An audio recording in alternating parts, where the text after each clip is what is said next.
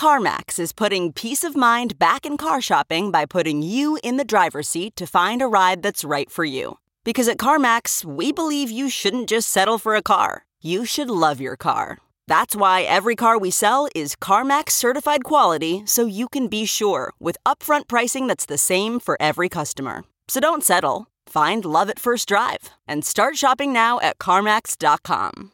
CarMax, the way car buying should be. Okay, picture this. It's Friday afternoon when a thought hits you. I can spend another weekend doing the same old whatever, or I can hop into my all new Hyundai Santa Fe and hit the road. With available HTRAC, all wheel drive, and three row seating, my whole family can head deep into the wild.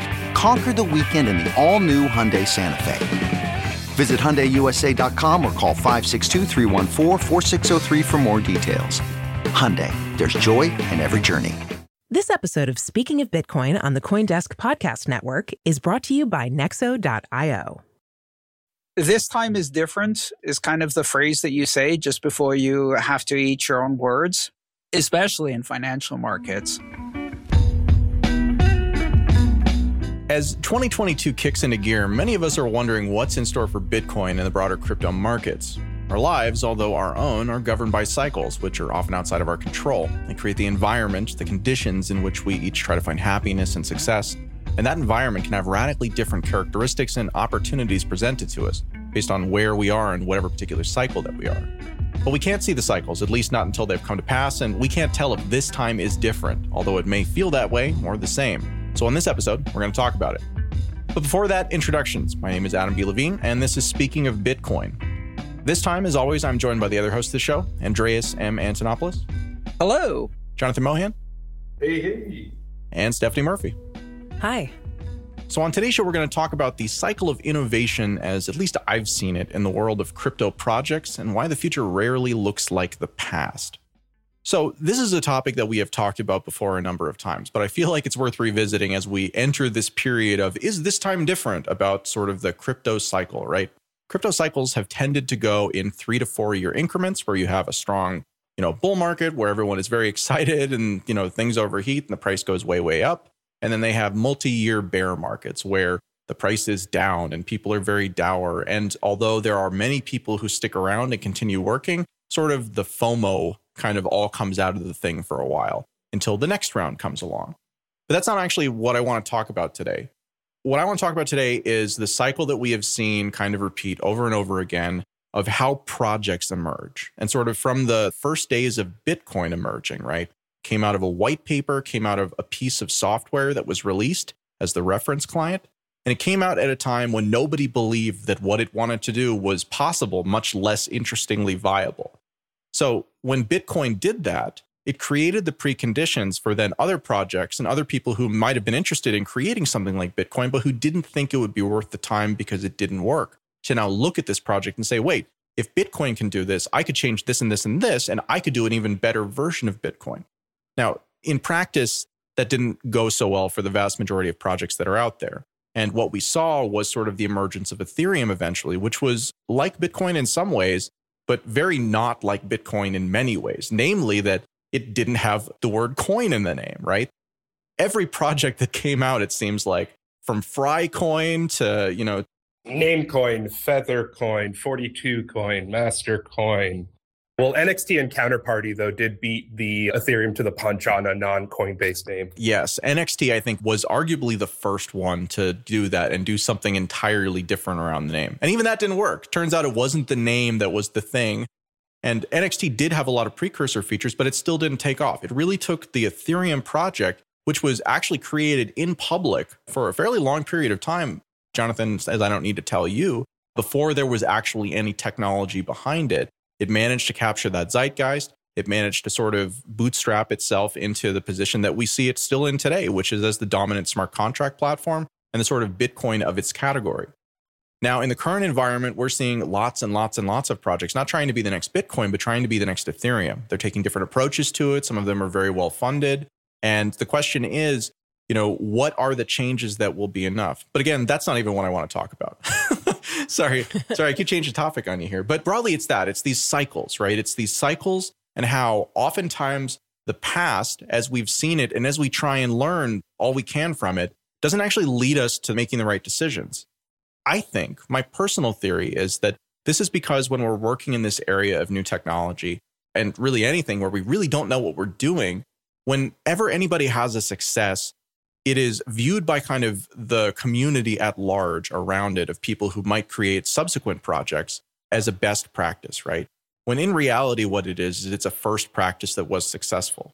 We've been talking about this for a lot of years now, and I've said this a bunch of times, but I think that that kind of remains true today.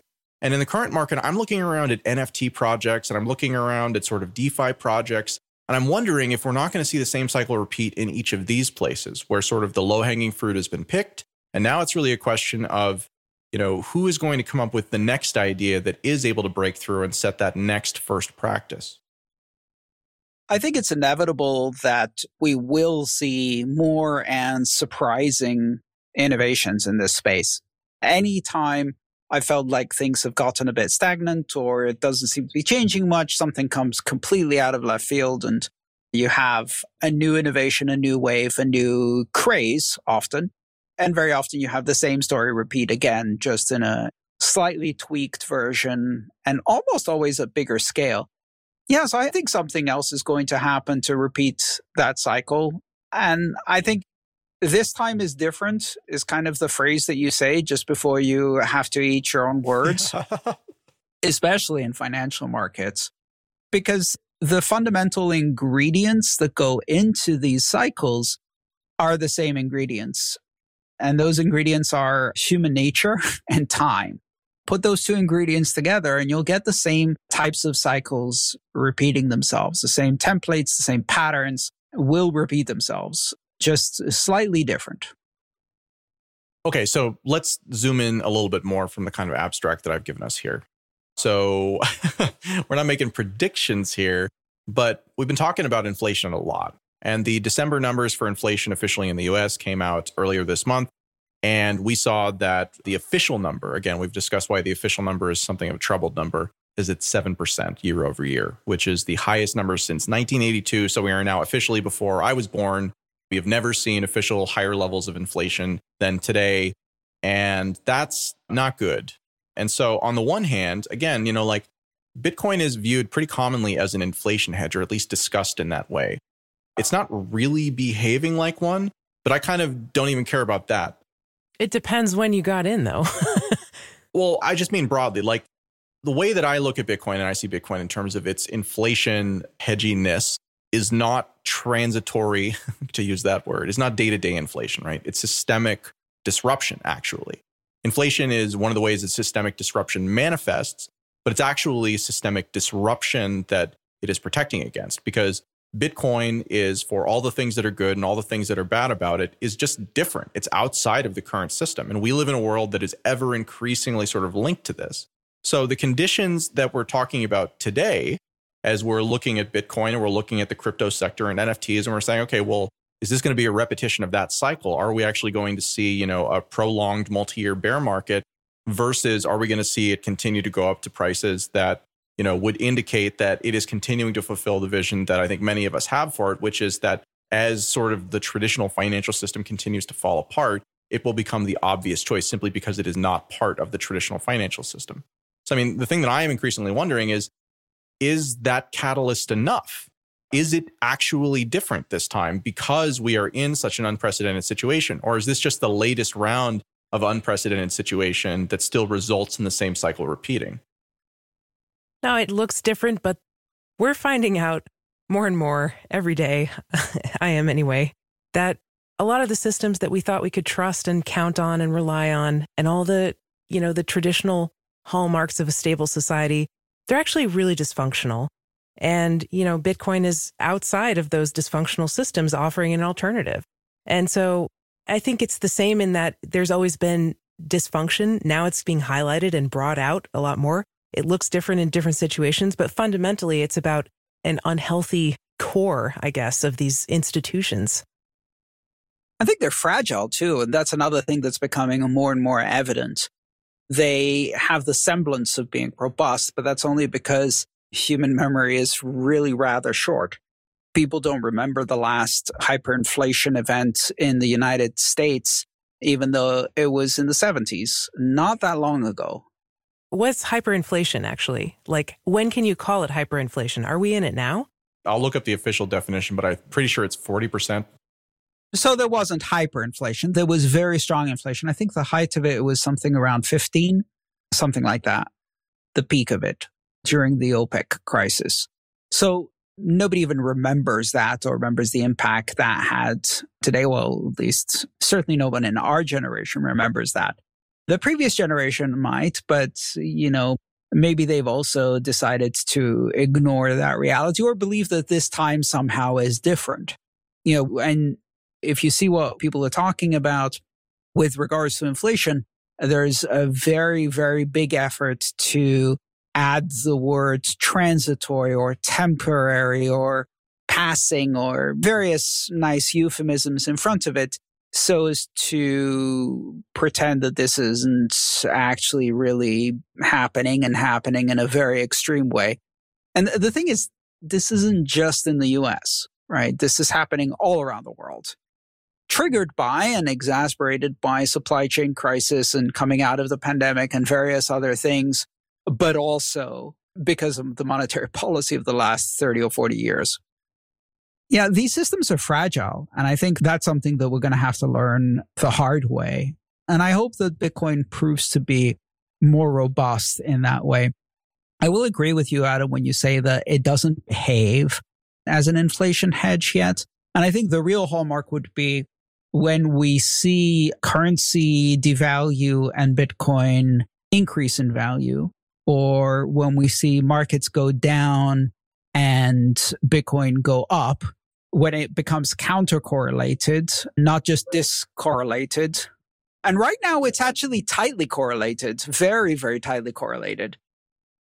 You need a rather long time horizon to determine that form of correlation. Because if you look at the hyperinflationary cycles in Venezuela or in Germany, if you were long gold but took out a leveraged position on gold, you actually would have been wiped out multiple times in both Venezuela and in the Weimar Republic because the volatility in a currency collapse isn't just it went down, it radically goes up and then radically goes down and then radically goes up. And so even if you had like 20% leverage on gold, you would have been liquidated, even though you were right that a bar of gold was a hedge against the Weimar Republic inflation. And so I think if you look at like a two year moving average of Bitcoin against a hyperinflationary currency, that would make sense. But even gold in the previous examples where it was a hedge would rapidly lose value because hyperinflation isn't just a trajectory, it's a high volatility period. We've also got to remember that Bitcoin does not have the words inflation protection in the name. I'll give you a tip here. And the tip is Treasury inflation protection. And that does have inflation protection in its name. And after all, it comes from the very official sounding Federal Reserve and Treasury. So maybe we should be betting on that instead. What do you think? In 2021, we talked with John Williams, who's the economist behind Shadow Stats. And, you know, what he said is that, like, here's the official number over here, and then here's what the man on the street is actually feeling, right? And so, again, like, tips are the inflation hedge brought to you by people who don't want to admit that there's inflation, right? So to the extent that you know they're willing to admit it is to the extent that they're willing to actually give you some protection against it. But as we've discussed before, kind of the whole thing about Bitcoin is that they don't want you to have protection. Like that's why when you see a country like Zimbabwe go into hyperinflation, real hyperinflation that has compounding month over month significant inflation, you know, that goes well beyond what we're seeing here, even as this is, you know, at record highs. That's why one of the first things that they do is they clamp down on any sort of alternative or any sort of escape mechanism that would allow their people to take their money out of the failing system. Hmm. They need the people in the failing system. And so these things like tips really just wind up being a trap, right? If you believe that the people who are lying to you about inflation are going to allow you to protect yourself against inflation based on the metrics that they provide to you, you have fallen into the trap. And it's a very unfortunate thing, but we continue to see it. So I don't think the tips are going to be the solution here. I guess is the short version. oh boy. Okay, I have to go rebalance my portfolio now. it's in the name. I was fooled.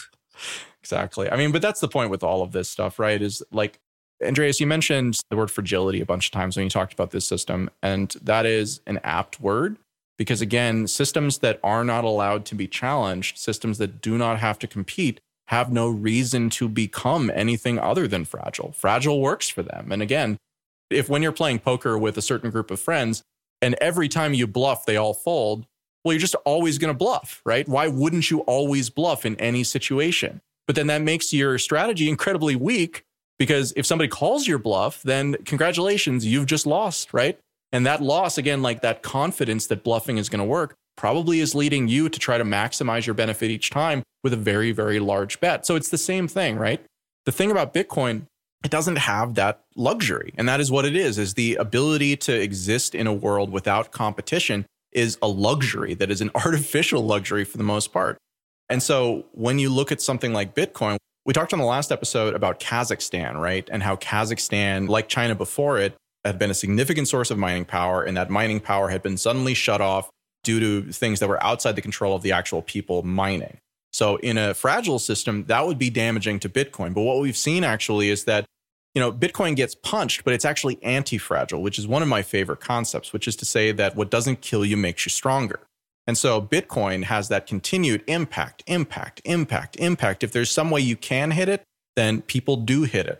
And as a result, so long as it doesn't fail, it actually gets stronger and there's less uncertainty in the market because people are like, okay, well, but it survived that. So it probably could survive this. And then we see that, right? There's never this like hypothetical where, uh, you know, well, we don't know if it could survive that. Uh, somebody could really get a lot of money out of the system, right? No, if they can break the system, they will break the system because why wouldn't you? Because you are allowed to compete. I'm sorry, I'm going off on a rant here, but this fragile versus anti fragile concept, I think, is really kind of core to this discussion. Oh, it's a pretty good rant. I mean, I had my lighter above my head here. It was a rock ballad of the ages. It was awesome. Yeah. We encourage rants on the show. Yeah, especially when they're pro Bitcoin rants and we're all just, you know, reliving our early enthusiasm.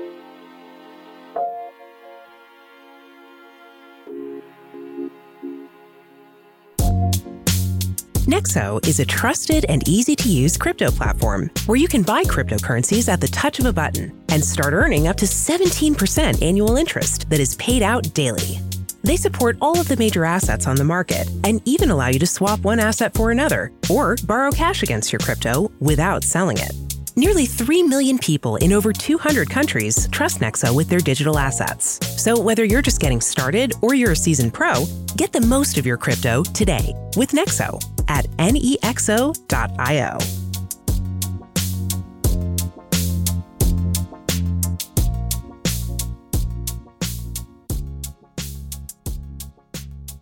This is one of those things where, honestly, I hope that things are not going to play out the way I think they're going to play out. Because if they do, this is going to be very painful for a lot of people who are absolutely not ready. And I, I think this idea that the way of life as we know it is not sustainable, that people, especially in the United States, have been waking up to over the past couple decades at least. I think that's now becoming more of an accelerating phase in this cycle. And I very much hope it doesn't play out the way I think it is. I hope to be proven wrong. Because if I'm proven wrong, then, you know, Bitcoin fails to do what it's supposed to do and my portfolio suffers, I guess, you know, whatever. The problem is if we're right and things go the way I think they're going to go in terms of inflation, a whole lot of people are going to get hurt. And that's a really, really scary possibility. Yeah. On the last show, we talked about watching what people do versus what they say. And so I'm just going to go ahead and say what I'm doing, which is developing more sustainability or self reliance, I guess you could say, self sufficiency in my own life. That means producing food, you know, becoming independent from many of the systems that people depend on in many ways. Yeah, this whole planning for disaster thing, I have really mixed feelings about. right? Like, on the one hand, clearly it's the right choice. On the other hand, the implications of it are not good, not good at all.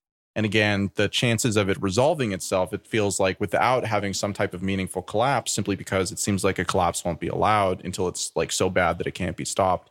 Like that's real. And so, yeah, I mean, the actions that you can take today are really to take this seriously. You know, Jonathan mentioned it on a previous episode, but, you know, like what is the line in the sand at which you either have to disconnect from the system or you have to do something, something, something and kind of what is it that you'll do. It might not be something that you need to do today, but you should be thinking about it. And certainly we all are. Yep. Everyone laughs at the preppers until they're right. the beauty of it is that there is a pretty good degree of, if you want to call it prepping, that you can do in every aspect of your life simply to be more resilient, more flexible, less in the rut of your expectations and more open to the possibility that things are going to play out very differently than you expect and being welcome to that change and open to that.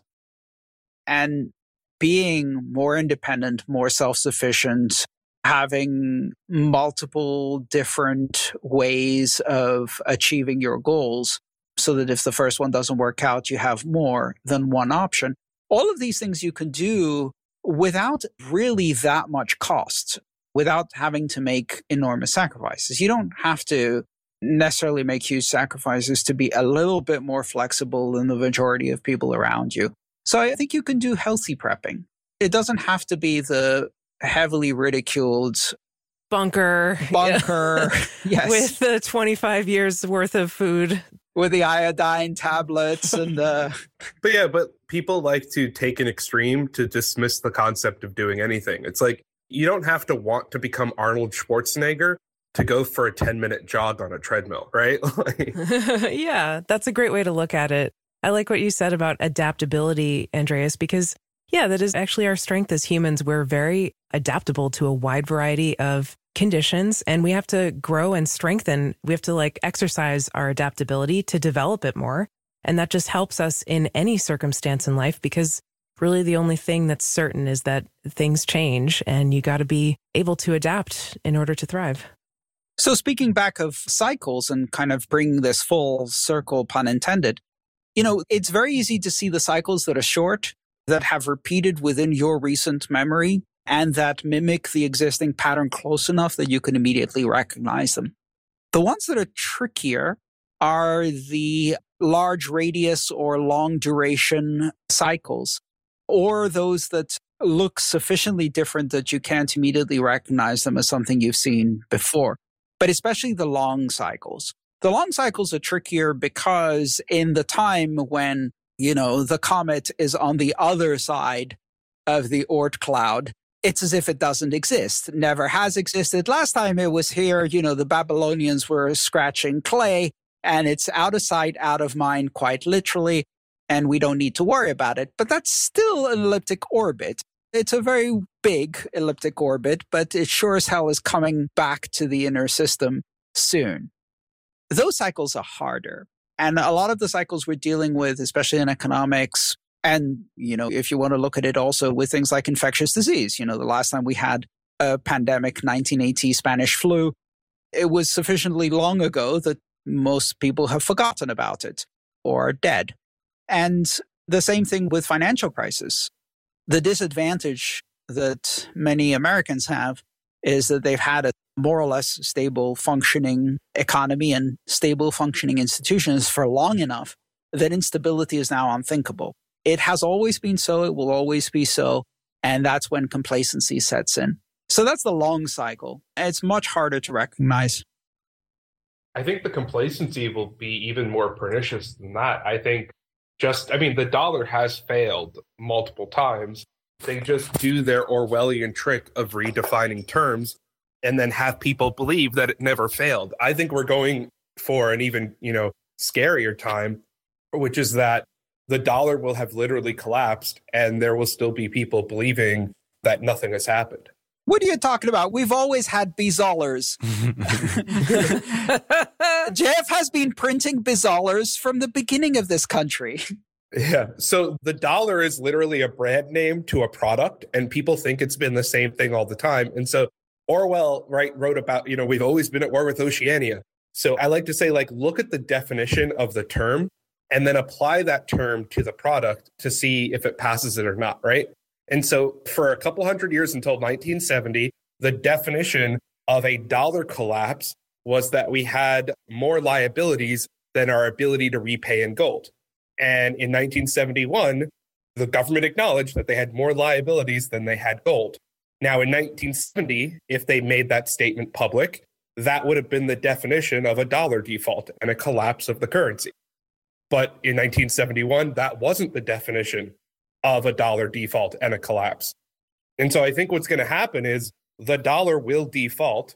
They will just redefine the term defaulting.